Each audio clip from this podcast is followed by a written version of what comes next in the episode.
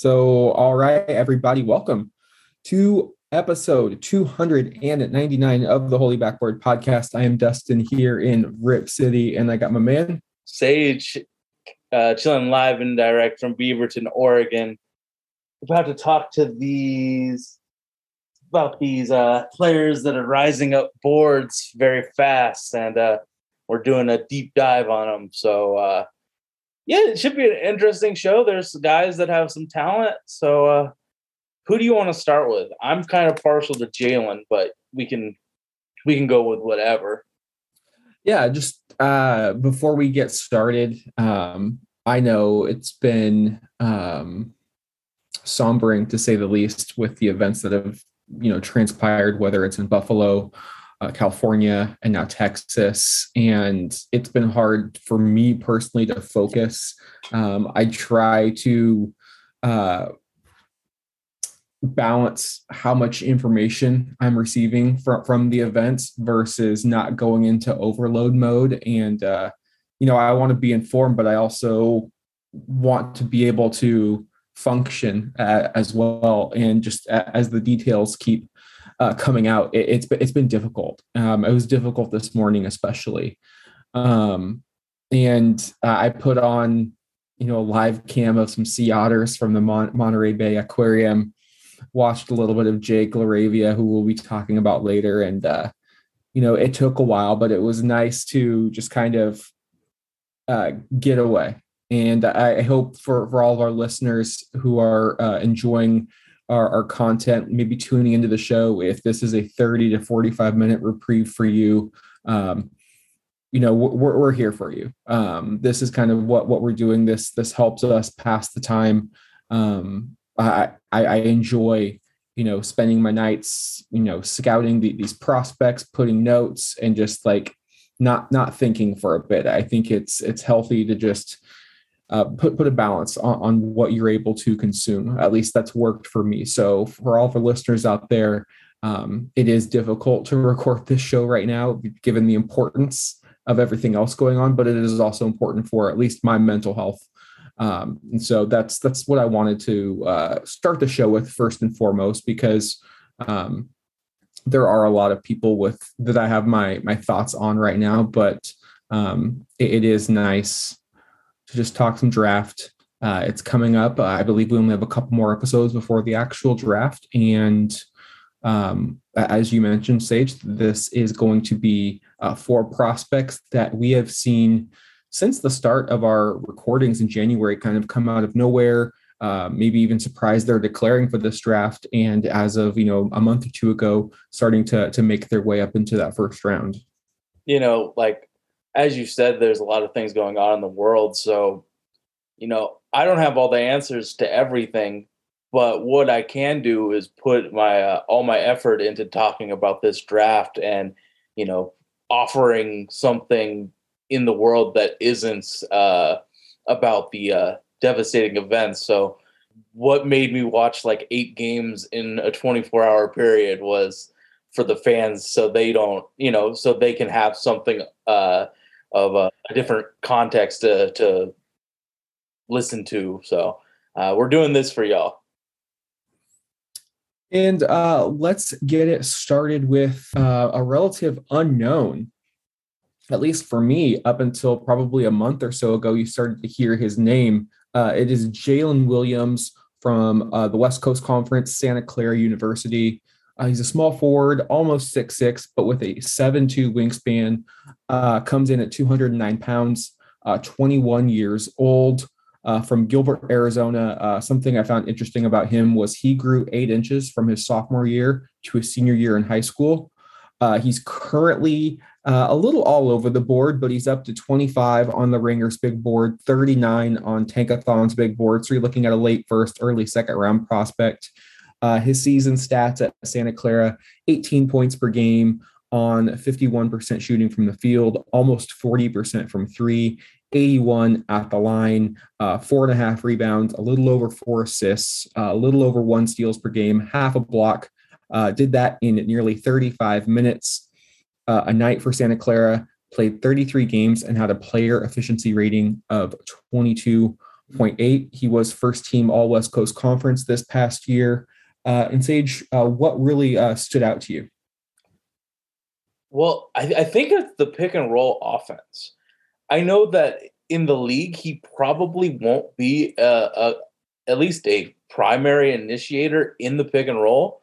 But when you saw him initiate the pick and roll at Santa Clara, he navigated the screen really, really well and got to his spots. There was a play in the uh, Zag Santa Clara game where Jalen used the pick and roll and was able to get to his spots to either pull up for a mid range or to get it to the layup against Chet, who was in drop coverage. And if you can get to your spots in positive in positive times against Chet, who I think is the best defender, post defender in the class, you can get to your spots against most NBA players. So the pick and roll navigation, what his decision making is on the pick and roll, because uh, there was a lot of craft passing off of the pick and roll coverage. So number one thing that sticks out to me is that, and like as we're watching in the playoffs, you need to have multiple ball handlers to attack the defense. So he might not be your first playmaker. Well, he shouldn't be your first playmaker. But if as a secondary guy to run pick and rolls, and I, I believe I looked at Instat, he was like a 90% pick and roll operator.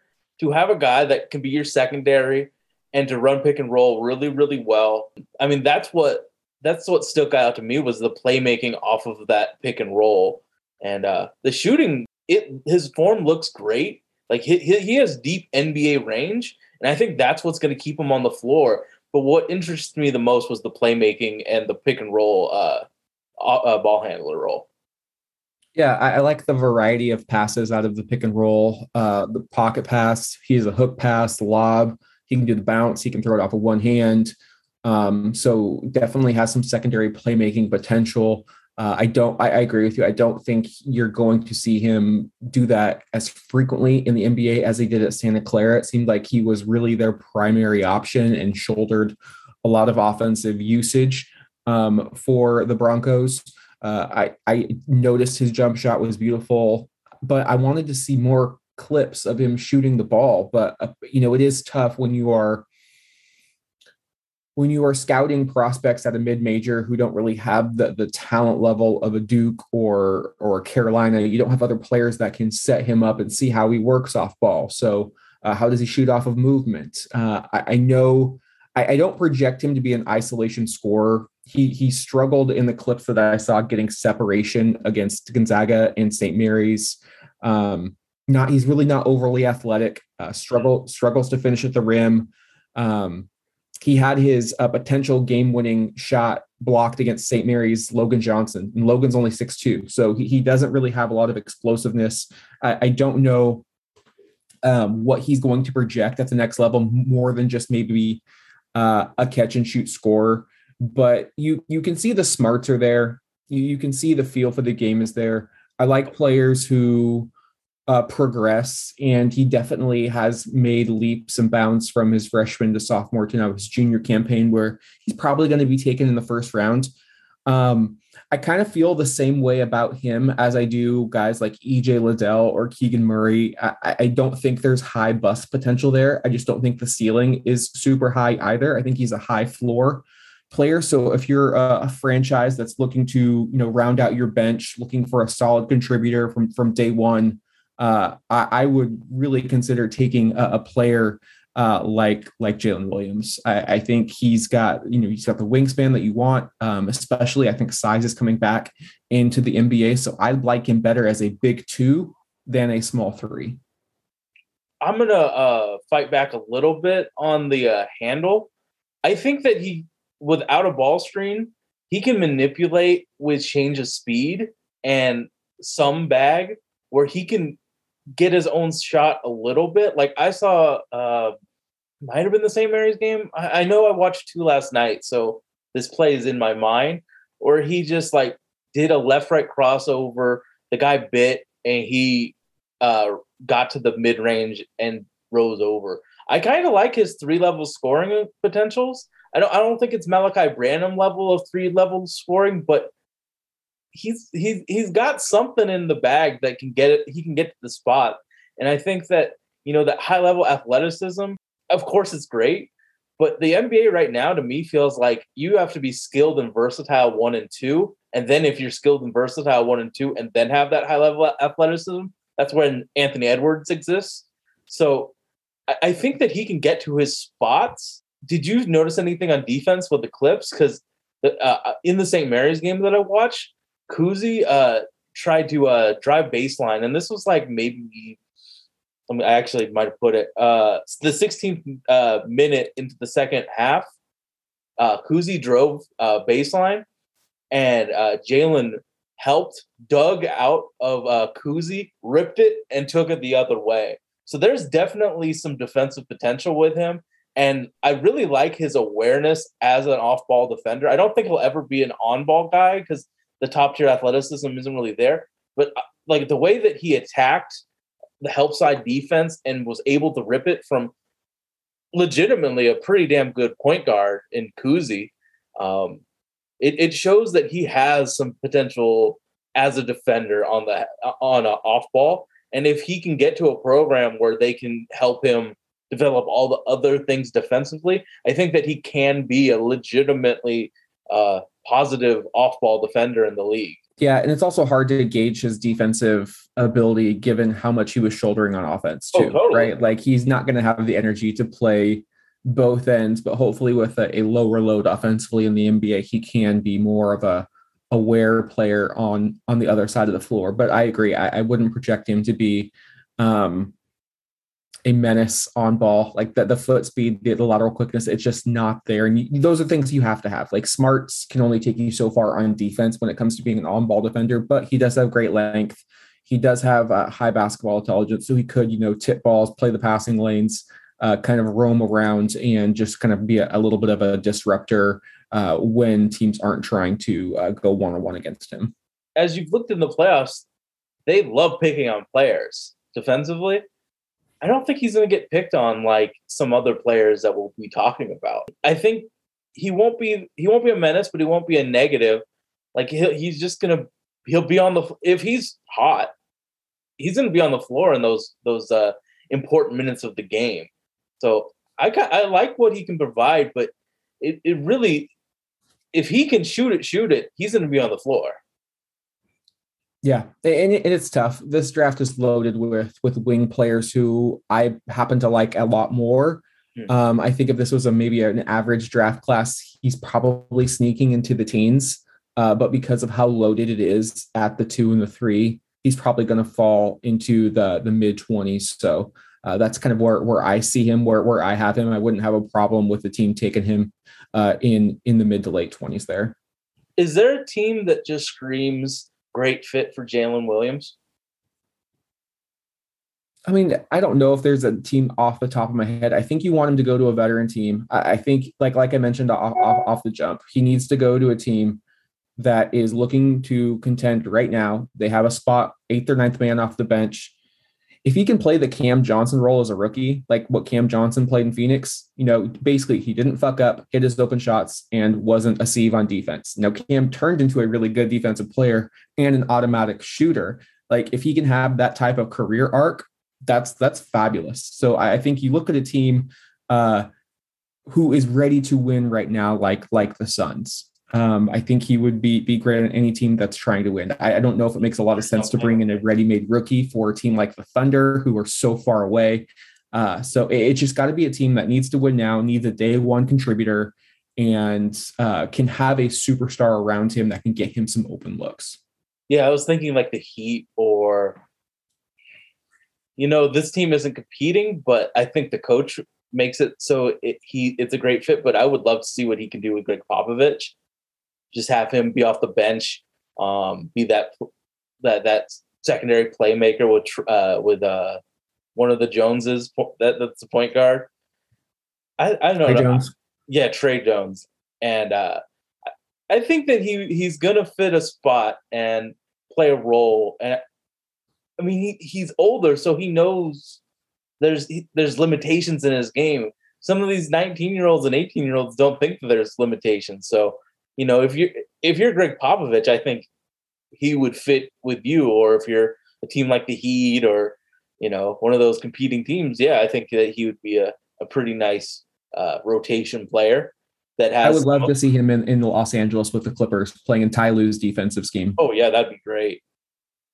Yeah, back up. That, that, that, that's a that's a spot that that kind of popped into my my mind right there. I mean, you've you've already got Kawhi, PG, Norm Powell, you know, Reggie Jackson. You get another long, athletic, big, big guard. I mean, you can just throw the gauntlet at any team. Um, and then you can play pick and roll off the bench. Because let's be real, Reggie Jackson was overextended. Yeah, he was overextended as a lead guard with Paul George and Kawhi being hurt so much. So having a guy that also can create something in the pick and roll might be good for the Clippers. Um, who do you want to talk about next, or do you have do you have more about Jalen Williams? No, I think that about covered it. Let's uh, let's move forward to uh, Blake Wesley uh, from Notre Dame, uh, another shooting guard, measures in just over six four with a six nine wingspan, uh, weighs 187 pounds, um, 19 years old, born in South Bend, Indiana. So no reason why he didn't go to Notre Dame. Uh, he's currently number 18 on the Ringers big board and 26 on Tankathon's big board uh, some season stats.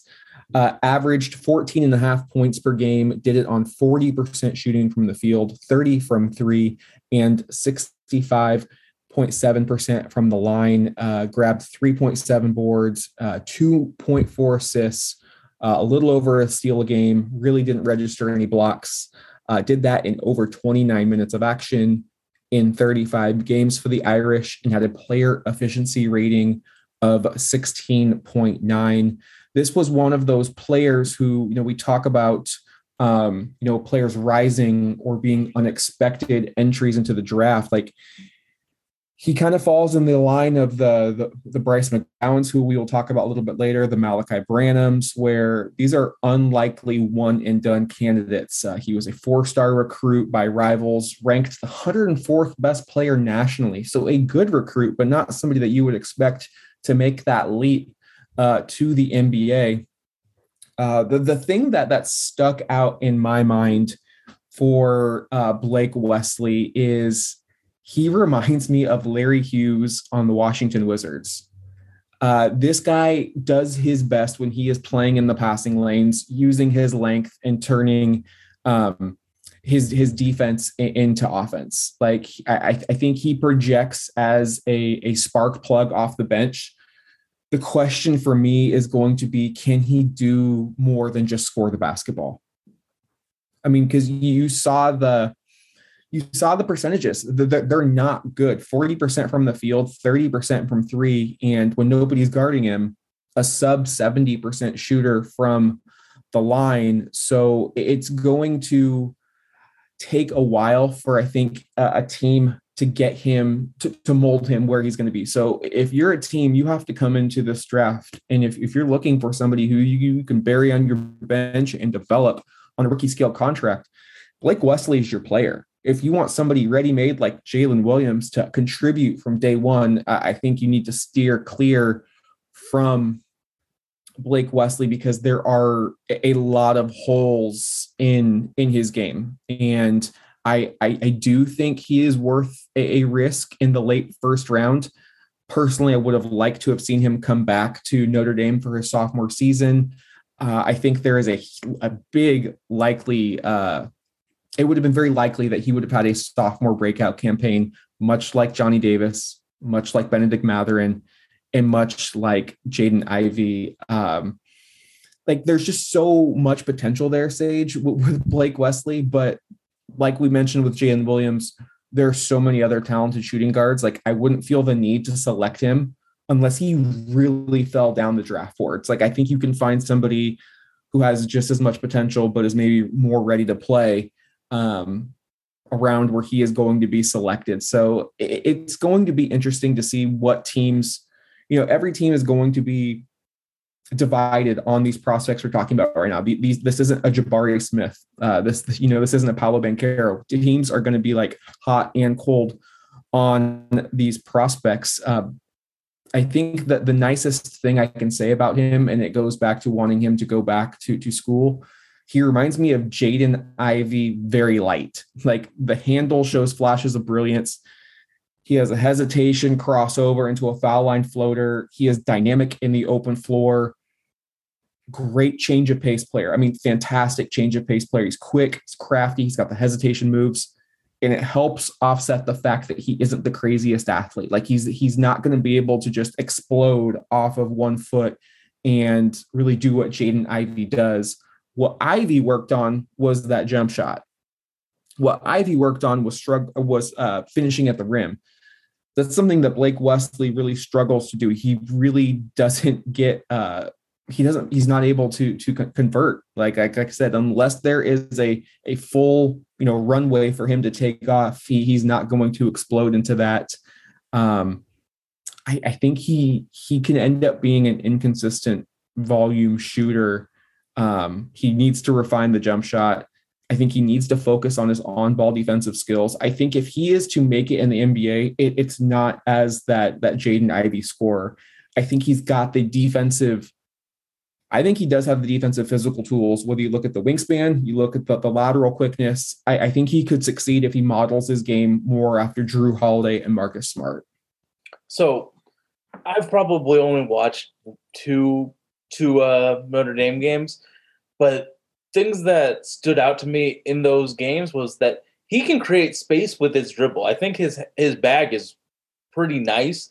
So he'll always be able to have that he is a great space creating guard. Now, with the positives, I think that we have to I think that he is really unhealthy skinny. He needs to hit that weight room pretty damn hard. And that shot his shot mechanics looks like it changes every time he shoots. So he needs to nail down his shot because if he can't figure out how he's going to shoot every single time, it's just going to be such a high variance of what happens. So for me, he has a lot to do with the fundamentals of the game. He's going to create space and be able to launch. He's not going to be that like downhill driver type of guy. He's going to have to, it's going to be almost always dependent on his shot and shot creation. So can he get a form that is efficient and the same every time and can he put muscle on his frame? Because if he doesn't, that's going to be a real negative for him. Because yeah, I think that he can, he can play defense, but I think he also can get bodied up by bigger and stronger players. So those are my two swing factors for him: is his shot mechanics and the uh, the the the muscle. Yeah, and I I don't expect him. He doesn't project to me as a playmaker really at any level. Um, For himself, I think he is. Yes, like he's a willing passer, but he can only make the simple reads at the moment. You look at the statistics, he has a 2.4 assist to 2.2 turnover ratio. Basically, every assist comes with a, a turnover, which is uh, extremely subpar. Um, every clip I watched, I watched a ton of Blake Wesley. He had the ball in his hands. I, I don't anticipate him getting that type of uh, leeway at the next level. He's getting so, scaled down immensely. Yeah, can you play without the ball? And I think that's the answer right now is no. You, you, I have in my notes he needs to redefine his jump shot mechanics. We see people. We're going to talk about Jake Jake LaRavia. Beautiful jump shot when he is set still, just like how I play basketball. You give me space, I can make a jump shot shooting off the dribble, off movement, off screens, getting your body right, being able to shoot when you're not perfectly squared up. That is very difficult to do, and only a handful of human beings on this earth can do so. So if he's struggling to, to shoot just even off of the isolation or just wide open, I, don't anticipate him him being able to play off ball anytime soon. So again, this is a player that is probably two years away from probably uh, sniffing their rotation. So if you can afford that, if you're a team that's absolutely loaded and you're just looking to kind of kind of invest in your farm system, I think Blake Wesley is the player to do so. Uh, but if but if you need a, a ready uh, contributor from day one, I, I, don't know how it makes sense.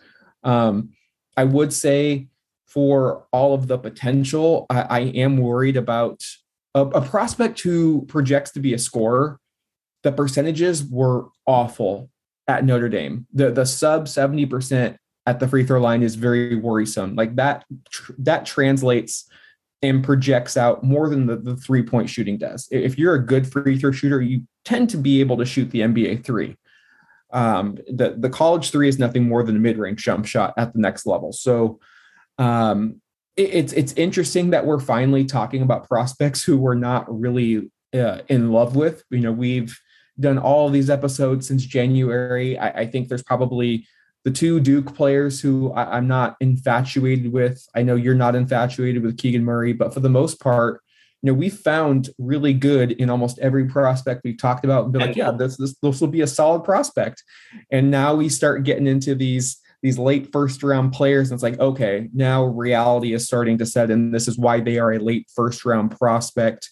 Um, you see teams try to go for a home run and take a player who has really high upside, but it, it, tends to be those players who can do just one or two things exceptional that kind of succeed at, at in this range of the draft. So um, I think Blake's success is really at the next level, I should say, is really going to be defined by the system that he gets drafted into and just how how much is he going to be able to uh, really improve upon his game I, I would say right now if i was his coach if i was his, advisor sure go, go and take the money you're probably a guaranteed first round pick but i don't know if he's guaranteed to get that second nba contract i think mechanically fundamentally he's a ways away from from being an, an NBA basketball player? I think it, he has to defend. Wow, he has to depend on his craft. Like the way CJ McCollum developed all of those counters, he and CJ. CJ's CJ's bag though, coming out of Lehigh was still exceptional. So yes, he did. He got to an elite level, but you know CJ's bag at Lehigh was like I think leaps and bounds above where, where Blake's is right now. I, I mean,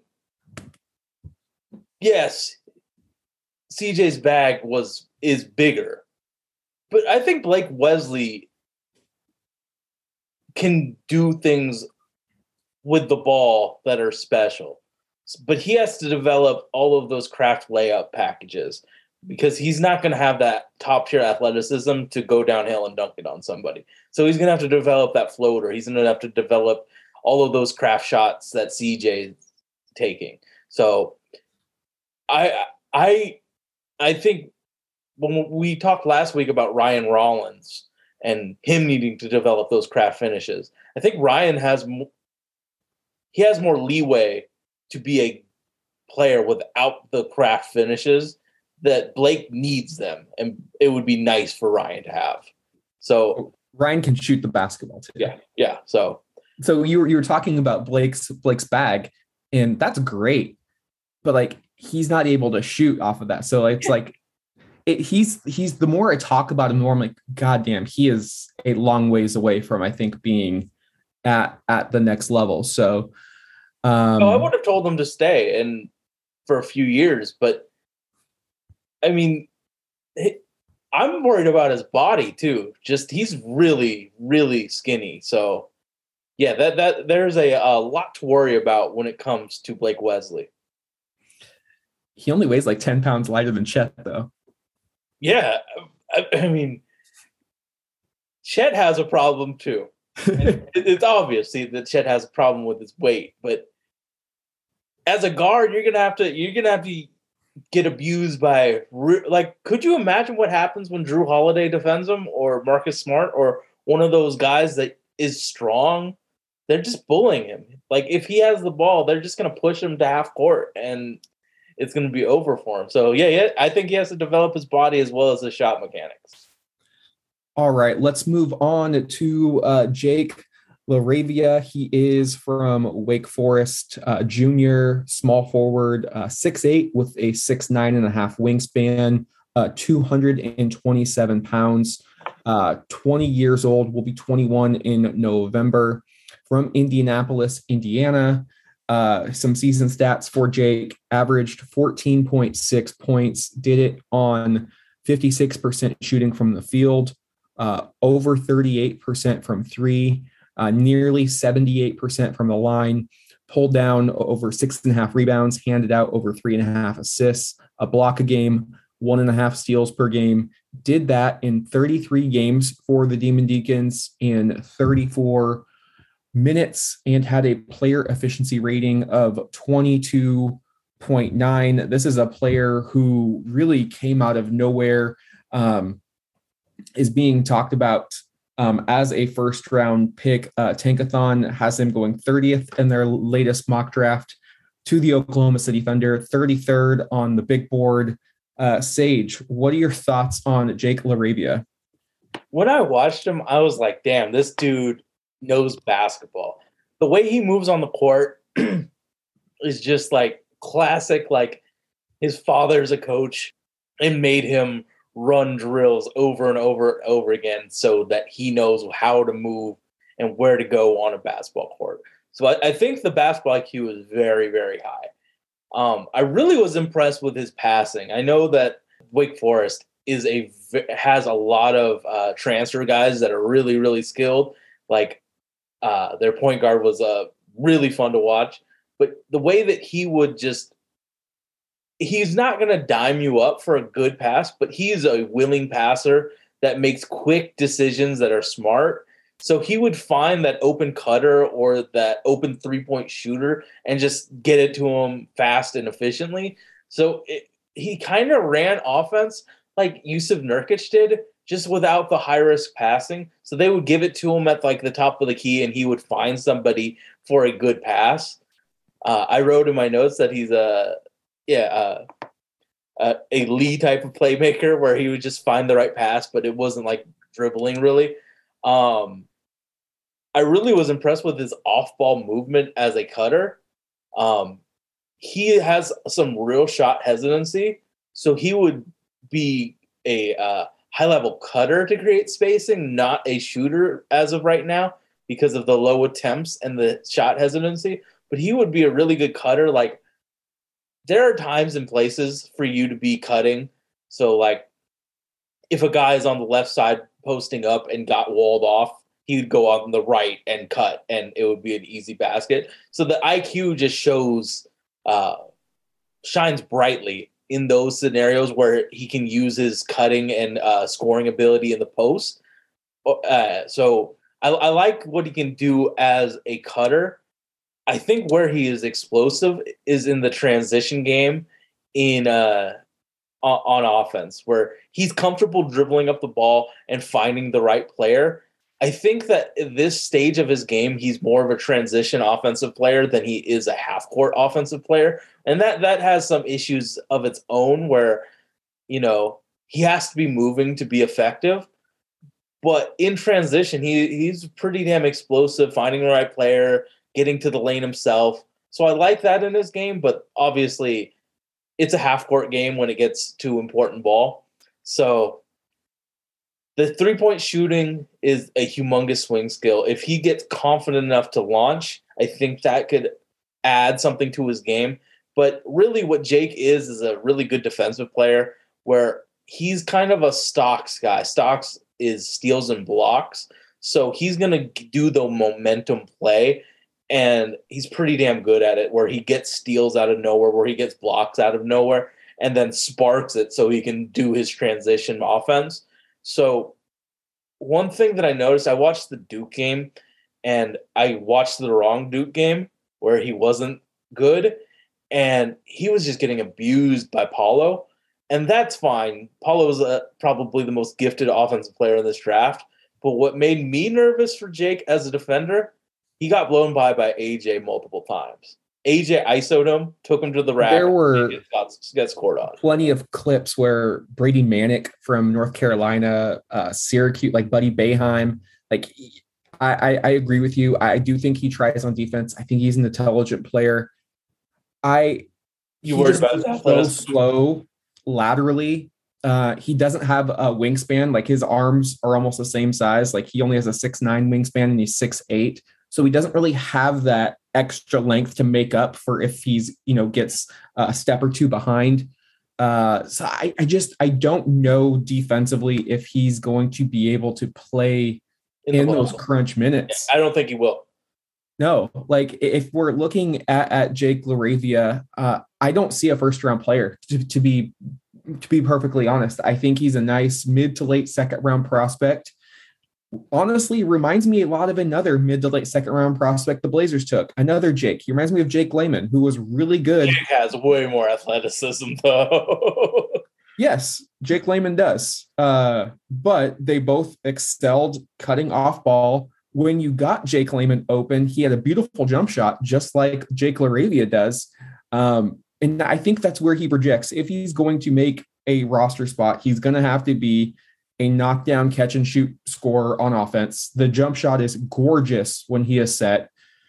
Everything else was really a struggle for him offensively. Even even at the collegiate level, you know, he's taking his time, then he's you know going into a back down and he's just dribbling the, the seconds off the shot clock. That's not going to happen for him. He's not going to have that type of usage or role um, at, at the next level, you know, struggling to get by the Brady Maneks, uh, Brady, Brady, Brady Maneks, excuse me, of the world. Uh, he can't really shoot off the dribble or off movement. I think his ideal role is playing alongside a superstar whose gravity pulls defenders away from him, and he can just boom, boom, boom, knock down those open shots, like like a Davis Bertans type type of scorer, where it's like, okay, just don't, don't you can't leave this guy open. Like it, it, benefits the superstar and it benefits Jake. Um, and if he's able to have that, um, I think he could become a rotational player. But even, but I'm not even sold on that just because the defense worries me at, at that level. We're looking at a player at Miami you know, Duncan Robinson, an elite shooter off of not only the catch and shoot, but off of off screens, off the dribble. I mean, he's just one one of the best shooters in the world. He can't defend, and he's only getting time for the Heat because they're having you know injury issues to Tyler Herro and Kyle Lowry can't play basketball right now. So if Duncan Robinson is struggling in, in the postseason, like it just I, that's why I would be very hesitant to to give a four year contract to Jake LaRavia. Uh, I, I, agree with everything you said, Sage. I, I, do think he's an incredibly intelligent basketball player, but uh, in today's NBA, I, I, don't know if he's getting minutes for you in, in the postseason. And and no, I'll, no, no, he's he's absolutely not getting you. And, and honestly, if if if he's graded out as the 30th or 33rd best player I would rather roll the dice on a player like Drew Timme at 59 than than, take Jake LaRavia. And, th- and that's because I, I, think Timme, if he is, a, Timme's got four or five inches on wingspan uh, on LaRavia. If he's able, and he has a much better touch, and he's not much better touch. He's got a feel for the game. Like I, I would roll the dice on him at 59 rather than spend a first round pick on on LaRavia. Like that's like he's I think he's a fantastic European basketball player. Like there's nothing overseas. wrong with that. There is nothing wrong no. with being a fantastic he's European basketball player. A great basketball player, but I almost go back to the the Caleb Swanigan, you know, argument. Like just so smart, does everything you want, but like athletically at that next level, some benchmarks as an athlete to play in yes, and he, he, he doesn't. No, but yeah, like uh, the two biggest swing skills for him is his athleticism and his his uh, shooting. So if you can't do the two most important things, play defense and shoot, it's going to be really hard for him to uh, make a rotation spot. The IQ is going to keep him playing basketball for a while, but he has to develop something. Um, yeah, I really wish he was went for a senior year, but he's not going to get any more athletic, and he's probably yeah, not to. That's the thing. It's like if he can get a first round contract, you have to go because, like you said, he's not going to get. He probably shined in those uh, drills in the combine, and people got excited. But those are combine players. Yeah, well, and just look at it. Like, if I'm underwhelmed by f- watching three or four games of him, it should if he shines in one part of the game in combine, that's great. But the game is so much different and it, it's so much more telling. You can hide not being a good shooter. You can hide not being athletic for, you know, a workout. But when you're getting ISO'd against AJ Griffin, or you're just getting your shit blown up by Paolo, that's more telling than just dominating combine players that probably aren't as good as you. So he if Dalen Terry's 40 on Tankathon and Jake's a first, I don't I don't I don't know how that's yeah. I don't know what we're missing on Dalen Terry, but he feels like he, uh, he, he should be in their 20s to be yes, a, a, a, absolutely. Um, so again, we're we're not just bringing you prospects that we think are fantastic or that knock our socks off. You know, we're we're covering prospects from the top five all the way down to to you know pick 55 uh and, and, these are prospects that are just that they've came out of nowhere left field and when we started this in january uh, these prospects were on nobody's radar really that that we would think we would be talking about at this time. Um, anything left on Jake before we move to our final prospect Sage? Uh, I have a question. Rank the three guys that we've talked about thus far. The three guys we've talked about so far, I would say Jalen Williams, Blake Wesley, and Jake LaRavia. Is there a huge gap between uh, uh, Jalen and Blake? very small gap between wow. those two, um, but large gap between Wesley and LaRavia. Okay, because I have a, I haven't put Jalen in my board yet, but he would be in the twenties. I don't think Blake's in my first round. So, I think honestly, I, Blake and Jake have a, it's a small a bit of separation, but I would say it's a pretty big separation from Blake and uh, uh, Jalen. All right, let's talk about this fourth guy, somebody that I told you you would hate.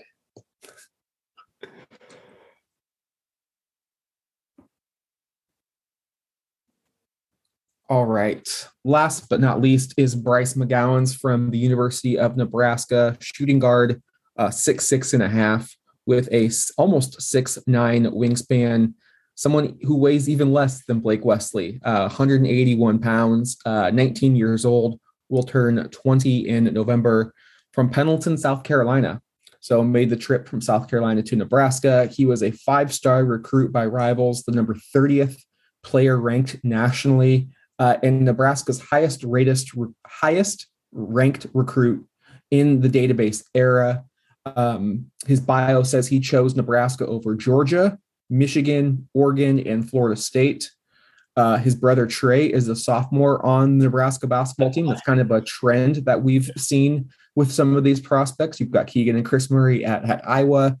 Um, and there is some athleticism in the family. His mother, Pam, played basketball at Western Carolina, uh, currently a high school basketball coach. His father, Bobby, played football and basketball at South Carolina, and he has a younger sister named Raina. Uh, some accolades for Bryce McGowens third team All Big Ten this year and the Big Ten Newcomer of the Year. He's currently ranked 23rd on the Ringers Big Board and 27 on Tankathon. Some season stats before we get into our evaluations. He averaged 16.8 points per game, did so on 40% shooting from the field, 27.5% from three, 83% at the line, grabbed over five rebounds, handed out just about an assist and a half per game, uh, about a half a steal, about a half a block per game. Did all of that in 33 minutes in 31 games with a player efficiency rating of 16.9. Sage, what were your thoughts on Bryce McGowens? So there is two versions of Bryce. One is early year Bryce, where he is hero balling it 100% of the time. And it he was taking some abhorrent shots, some awful shots. And then there was middle of the year, end of the year Bryce, where he was going downhill and getting to the basket and scoring and using his shooting and using all of the other tools that he has. And I got to give him props for changing his game completely from somebody that I don't think in today's game is that worthy of being in the NBA as a hero ball guy that takes just Kobe Bryant level shots when he was just going for his and missing, and then go changing it to a guy that attacks the offense and is a uh, good offensive player. So I want to give him props for at least acknowledging that hero ball isn't the way to play when you're trying to get evaluated for the NBA. So I want to give him props on that. I, I think that he is a good offensive player when he isn't in the hero ball mind state. He has shown some ability to be an on ball and off ball scorer where I don't think Blake Wesley has a chance of being an off ball guy. Bryce, because of his shooting ability, can be an off ball scorer. Um, he ran off screens really well. I think he's a lethal, lethal shooter and is slithery when he gets to the basket. So he actually has some finishing crafts. But I know if you watched any early season Bryce, you absolutely hated him. But what did you think of his offensive game? Hated it. I know, I know you. Would. I do not like this prospect um, at, at, all. To be to be blunt, um, I, I watched you know clips from early, middle to late, and yeah, there, there was a bit of a change, but I, I still think that the chucker tendency is there. Um, you're looking at a player who had the ultimate green light at Nebraska. They were four and 16 in conference, tied with Minnesota for the worst record in the Big Ten. And it's putting up solid stats on teams that that don't win with with a high usage. I don't really like how that translates. Um, I really believe, like a lot of these prospects we've talked about, he could have used another year or two of, of collegiate basketball He's raw. I don't think he looked six six on the court, and that could be due to his his slim frame. Yeah, he's a skinny. Um, skinny. I think he needs to add add weight because he's just not good with contact. Uh, he struggles to finish around the rim. He loves throwing up these these awkward, scooping, difficult type of layups. Um, I, I mean the just from what I've seen, he's he's not going to be a playmaker or a passer. Like with all of that usage, he really had tunnel vision quite a bit. There was a game against Rutgers. He had two chances to win it, and he took two terrible contested layups that came nowhere close uh, to uh, finding the bottom of the net, and his team lost that game yes, I do think there is some potential there, but like with some of these other prospects, I think he's maybe the furthest away. And I say that because the jump shot needs a lot of work mechanically. Um, it's a slow release. He drops it down to his chest to gain momentum before going up. Uh, he's got that ball placement in the front of his face. Um, and I just don't think those mechanics allow for consistency when you're moving off ball or off of the dribble. Um, yeah, I, I think yeah, with with like with the Blake Wesley, there's there's potential, but it's a wait and see, and and it has to be in in the right system. So, what about Bryce's ability to get to the free throw line and manufacture points off that? Because I that was very interesting. I was watching all of these clips, and it's like highlight of highlight of him getting to the free throw line, and I'm like, that's just not going to work in the NBA. They reminded me exactly of Jerryd Bayless Summer League, where everyone is hyped. This dude was, you know, Summer League MVP, getting the line like 18 times a game. I'm like, fuck yeah, this dude rules. He's not going to get these calls at the next level. Um, it, Jerryd Bayless to me is is the exact comparison I would give to him. Bayless had a very inconsistent jump shot. He was pretty athletic, but he had the most tunnel vision of maybe any tunnel vision player, young guard that, that I can remember, at least for the Portland Trailblazers. I fucking loved Jerryd Bayless too. I had the blinders on for him, but it didn't work out because he could never add anything else to his game. So he tends to drive right into the defenders. He did average over six free throws a game. So he was getting the calls at that level. But we've seen NBA officials, you have to earn their respect to get the calls. I just don't feel like he's going to get those type of calls at the next level. Like he may develop a James Harden like tendency to, you know, bait and trick the officials into these calls, but um, I I would be surprised if, if that is something that you can can bank on. Um, but yeah, I, I, agree that that was a, a, standout for him in at Nebraska. I just I don't think that's something that that translates. It certainly didn't translate for Jerryd Bayless. Like I'm again watched him in summer league parade to that free throw line, and he tried to do the same things once the regular season started, and the whistles were swallowed. You know, he he he has all of the archetypal things that you're looking for, being wing size with all the tools he's just not a good basketball player right now. But he has all the tools that a coach can say, give me that and I'll turn him into this. So I think that I like the way that he runs some pick and rolls, navigating the screens to get to his spots to shoot. So again, he to me he's a second round guy. So even though he has all the potential in the world to be that wing guy, and we didn't even talk about his defense, which is bad. He is a terrible defender. I put in my notes, maybe the worst I have scouted this year. Yeah. Uh, he's he's I he's just not it for me, Sage. He's I have him one spot ahead of Jake LaRavia on my big board, and it's because he's a freshman and he, he something may happen in the right system. I think Jake's pretty much tapped out, but it's. But I, I, would, I think that he has. I would steer clear he has a lot more leeway than Jake because of the age and because of the tools that he has. But I mean, that six seven six nine guy is always going to get a job over the six foot guy that's more skilled, just because of size in the NBA. But I think that he has shown a little bit of something offensively, even though a lot of his film is pretty shitty with the hero ball part of his game. So while he, he's he's definitely a second round guy for me, even though he has the tools. It's tools aren't the only thing that you need to look at, especially when you're drafting at this point. You have to look for a guy that has some skills, and you know you can say that he he's a pick and roll guy and navigates screens well, but we've talked about a bunch of guys already that do the same thing and have other skills, and so he has to get his body right. He has to he has to be prepared to scale way down. Like he was he was the he was their offense. He was the man in Nebraska. So he's not going to be the man in anything other than summer league if the GM sucks and doesn't put a competent team around him. He'll he'll do that.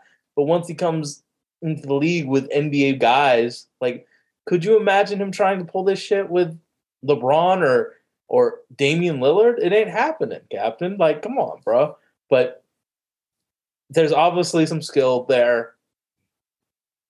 He, I would not give him that guaranteed for. No, yeah, I think you give him leeway for being a five star recruit. It, it, could work out, and it just it takes some time. But I, I, agree. I think you mitigate the risk by putting a second round pick instead of that that guaranteed contract um, on on the player and I, I think it's it's the right system that really needs to work on the shot mechanics, get in the weight room, and make a commitment to defense. Like I would give McGowan such a better grade if he just was a passable defender. Right now, it's it's it's it's terrible. It's like it, it almost looked like it almost looked like an AAU player who's just out there to get his numbers and like one way on on on the side of the basketball. So um, just needs there's a lot of red flags for me when it comes to scouting this prospect, and I think you can you can turn a blind eye to one, maybe two red flags if you're taking a first round pick, but but multiple, I, I I can't do it. Fair enough. He, but that's that was that that was bound to happen though sage. We have almost we have really raved about so many prospects. I think there's 20 plus prospects. We can both you know sit here and say yeah we would love to take them with the first round pick. Like we really enjoy these players and what they can do. Like it's it's bound to happen there's going to be prospects that you love and prospects that you just would, well, would this is why on. people say this draft sucks is because there's like the 18 quality players and then the the guys that we've three out of the four guys we talked about today kind of have the better than likely chance they bust. So I, I would say the Jalen, he he probably sticks. If if Blake Wesley sticks, he hits that 99% craft finish. He's CJ McCollum. Last year was an all-timer, an all-time draft. One of the best ever. This one's has has some great players, and then we've did we've done this shit for five months. Of course, we're going to talk about bad guys. So it happens. I wish every player had a chance of making it, but I don't. There, there there's guys that are just going to fail. Yeah, you can even go back to two, three years ago and just look like where are the second rounders at now? Like they're they're gone. Like they get their shot, and that that's why the NBA is able to put 60 players into a draft every year is because I mean, there's only so many players that retire. It's the players mm-hmm. that aren't able to consistently stick, and you try to find fresh faces that are able to to do so. But there will there will be second round players from this draft that that find their way, and I think it's going to be those specialists who do one to two things really well, aren't played off the floor because they do something extremely poor. Um, like you can you can find a player who maybe doesn't have the isn't the most athletic, isn't isn't the tallest for their position, but they they figure out a way. Mm-hmm right? They find a way to make that extra play. They just they they, they figure it out. Um, and maybe the four players that we talked about are able to do so.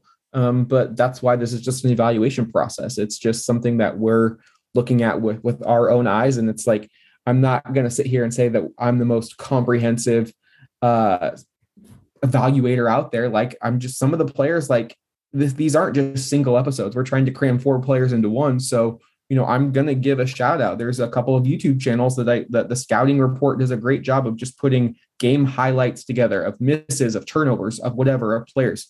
It's a great resource. Uh, that the box and one um, YouTube channel does a great job of putting together about 15 minute scouting reports that can just give you high level of what this player is.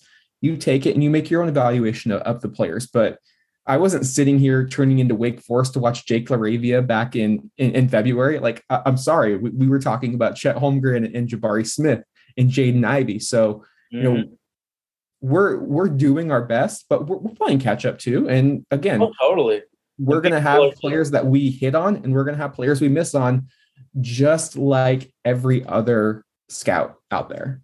Yeah, I mean, people now are just starting to watch Dyson Daniels. So, and I feel like we were a little early on Dyson Daniels, so I'll give us some credit for that. So, I mean, I like, yeah, I'm not watching Wake Forest unless they were playing Duke. I probably did watch Wake Forest Duke game. I remember plays, but like, yeah, like I felt like this this particular episode was the one where I was feeling the most unprepared because like these these guys are fringe first round picks, and I was I was like if I wasn't watching NBA and I was trying to watch a college game, probably picking Duke, probably picking uh, Auburn to just get annoyed or Purdue. So we're playing catch up, and I like, I I just crammed and watched way too many games 24 hours beforehand. So, but sometimes so those are the best scouting. Like sometimes you don't overthink it, and that's that's why I do enjoy these late firsts second round guys because you just there's there's not as much risk involved in picking somebody this this late in the draft. You just like okay, at least for you know when when I'm kind of doing this and it's like I, I found a tendency that like if we were looking at the lottery players, like am I overthinking this player? And I think that happens constantly. So it is nice to just be like, okay, I feel good about where I'm at here, and, and let's let's let's kind of move on. I mean, we watch basketball, and obviously, like watching basketball and being able to talk about basketball is a completely different thing. But sometimes you have to just look at your gut and gut feelings. Like uh there was a book by shit, shit, shit, shit, shit, shit, shit about uh, trusting your gut by uh, Malcolm uh, Malcolm Gladwell, where if you a professional at this thing, you trust your gut and it's right. So when when I watch Jake, I'm like, I I like what he can provide but I have humongous question marks about his athleticism.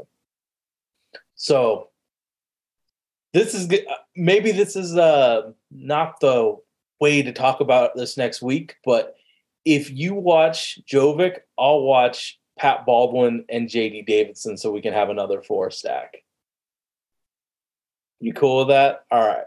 So next week, JD Davison, Pat Baldwin, Jovic. Don't remember his first name. And Nikola.